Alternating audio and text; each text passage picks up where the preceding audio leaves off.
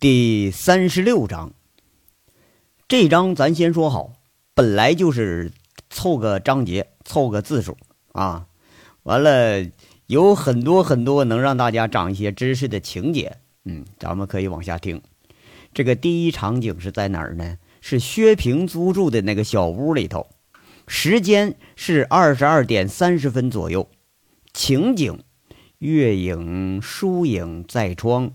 明和朗月在天，咱们切换一下子啊。这个情景是从外而内，首先展示床下有两双鞋，一大一小，一男一女，一红一黑。这个英文的标题应该叫做什么呢？叫做 “show time”，中文叫做“颠鸾倒凤进行时”。屋里头是一室皆春。两人喘息的声音与周围朦胧的布景非常契合的融为一体，整个画面应该是粉红色的，这是一种非常暧昧的颜色。以下有大概一万多字已被删除了，啊，咱们现在画面再次剪切，过程呢省略一段，咱们就不说了，怎么趴的，是不是？刚才都没少聊。嗯，就是包括这俩人呢，在浴室里头洗白白啊，包括洗的过程中有些不雅动作，包括两个人非常私密的打情骂俏，包括一位抱着另一位回到床上，呃，免不了上下其手。这个省略时间大约得有差不多半个小时吧，对不对？按目前这个市场需要以及影视剧通例呢，如果让某某的出演本剧主人公薛平的话呢，考虑，呃，可以使用个什么谁谁来干个裸替什么的啊。下面呢，俩人温柔的相拥着，谁也无法入睡。事实上啊，从等闲识得情滋味开始，十多天时间，两个人都是这样放纵着自己和对方。杨伟啊，先开口问了：“姐啊，今天娇娇回来过了，呃，咱这事儿啊，她知道了。”啊，你说了？薛平淡淡的答一句。杨伟说着：“呃，不是，是他套我来着。”啊，那知道就知道吧。薛平笑着搂着杨伟，他只是觉着奇怪哈，这男人像谁说的来着？说就是个大男孩儿。有的时候精的像个猴子，有的时候他又蠢的要命。那娇娇那小鬼，他精的要要套着杨伟，你说那还不是一套一个准吗？杨伟若有所思的说着：“姐啊，我呀有个事儿问你啊，你说我是个什么人呢？我怎么我就自己不知道呢？”薛平用调戏的口气说着：“是个小坏蛋呗。”哎，你看，我跟你说正事儿呢。杨伟说着：“这锦绣这帮兄弟啊，你说我都带着他们干了些什么事儿啊？怎么越干反而觉着就越没谱了呢？”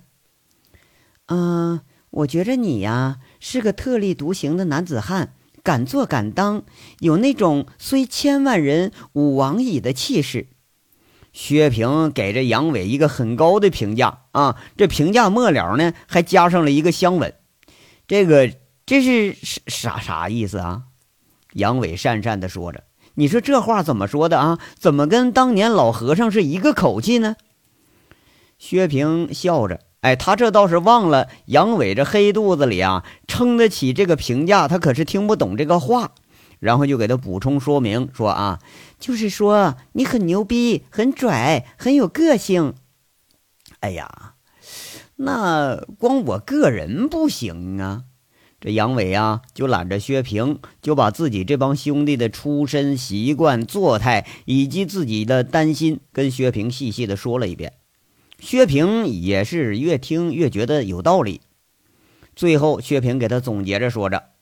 嗯，我明白你的意思了，是想让他们过上好日子，过上安生日子，对不对呀？哎呦，你这小坏蛋怎么还有这个心思啊？这个想法，哎呀，很高尚啊。嗯，那对，就就这么简单。可是我前前后后想来想去，我就是想不出个办法。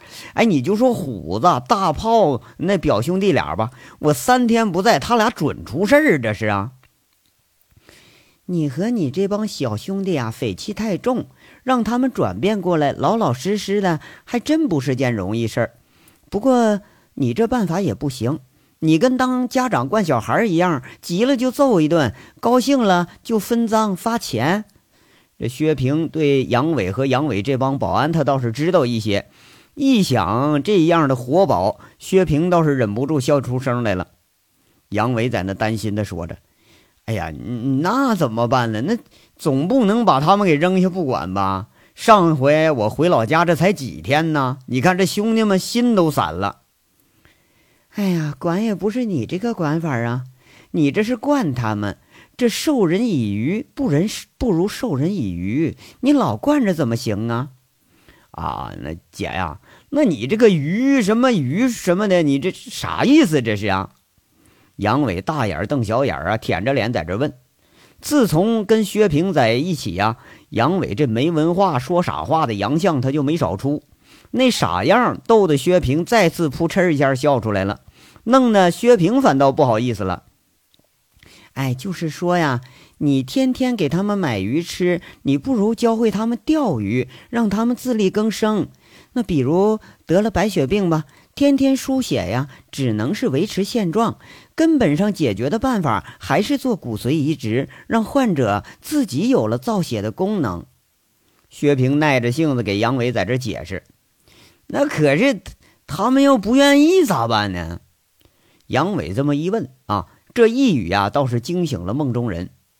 你是老大呀，你说了，他们敢不愿意？你现在是当局者迷，患得患失的，当然理不清头绪了。哎呀，哎，对对对对呀！杨伟高兴地说着：“我在部队时候啊，天天就学着什么自力更生啊、艰苦创业什么的。你怎么搁自己身上就犯迷糊了呢？”一下子豁然开朗，杨伟高兴地搂住薛平猛啃。弄得薛平直叫唤，什么讨厌讨厌，什么别乱了，一会儿还得洗啊！咱们这些老娘们的话，大家都知道是吧？有经验。话说这事儿呢，咱们想想啊，也确实是挺简单。冷静下来的杨伟开始想着：那我是老大啊，我他妈的，我叫他们干什么，他们还敢不听我的啊？这杨伟想着，你说张老三吧，那本身就是个车工，你让他干老本行。做个管道装修什么的，那肯定不少挣钱呢。这贼溜，他偷车是把好手，那干脆让他学修汽车去就得了呗。那肯定轻车熟路来得快呀。那电视上不是常说什么北方汽修什么什么的，那吹的不挺挺玄乎吗？你看这个虎子呀、大炮啊，这俩混货倒挺麻烦。你说除了吃喝嫖赌啊，还真不知道他们会干什么。但是，哎，对呀，那这俩货他又馋又懒，赶明啊，让这俩货学个厨师什么的，那起码这吃喝有着落了。薛平在杨伟的怀里早已沉沉睡去，杨伟在自己构思的远景中是越想越好，想着想着，他也进入了梦乡。那说来这也怪啊，杨伟以前呐，睡觉老是做梦娶媳妇儿。自打搂着薛平这大美女开始睡觉以后，这个梦境就再也没出现过。至于他梦的是什么呢？哎呀，一天呐，你要说光薛平就把人累个半死，他哪顾得上做梦啊？是不是？这章啊，短虽短点儿到这儿咱说完了。下章稍后接着说。感谢大家的收听。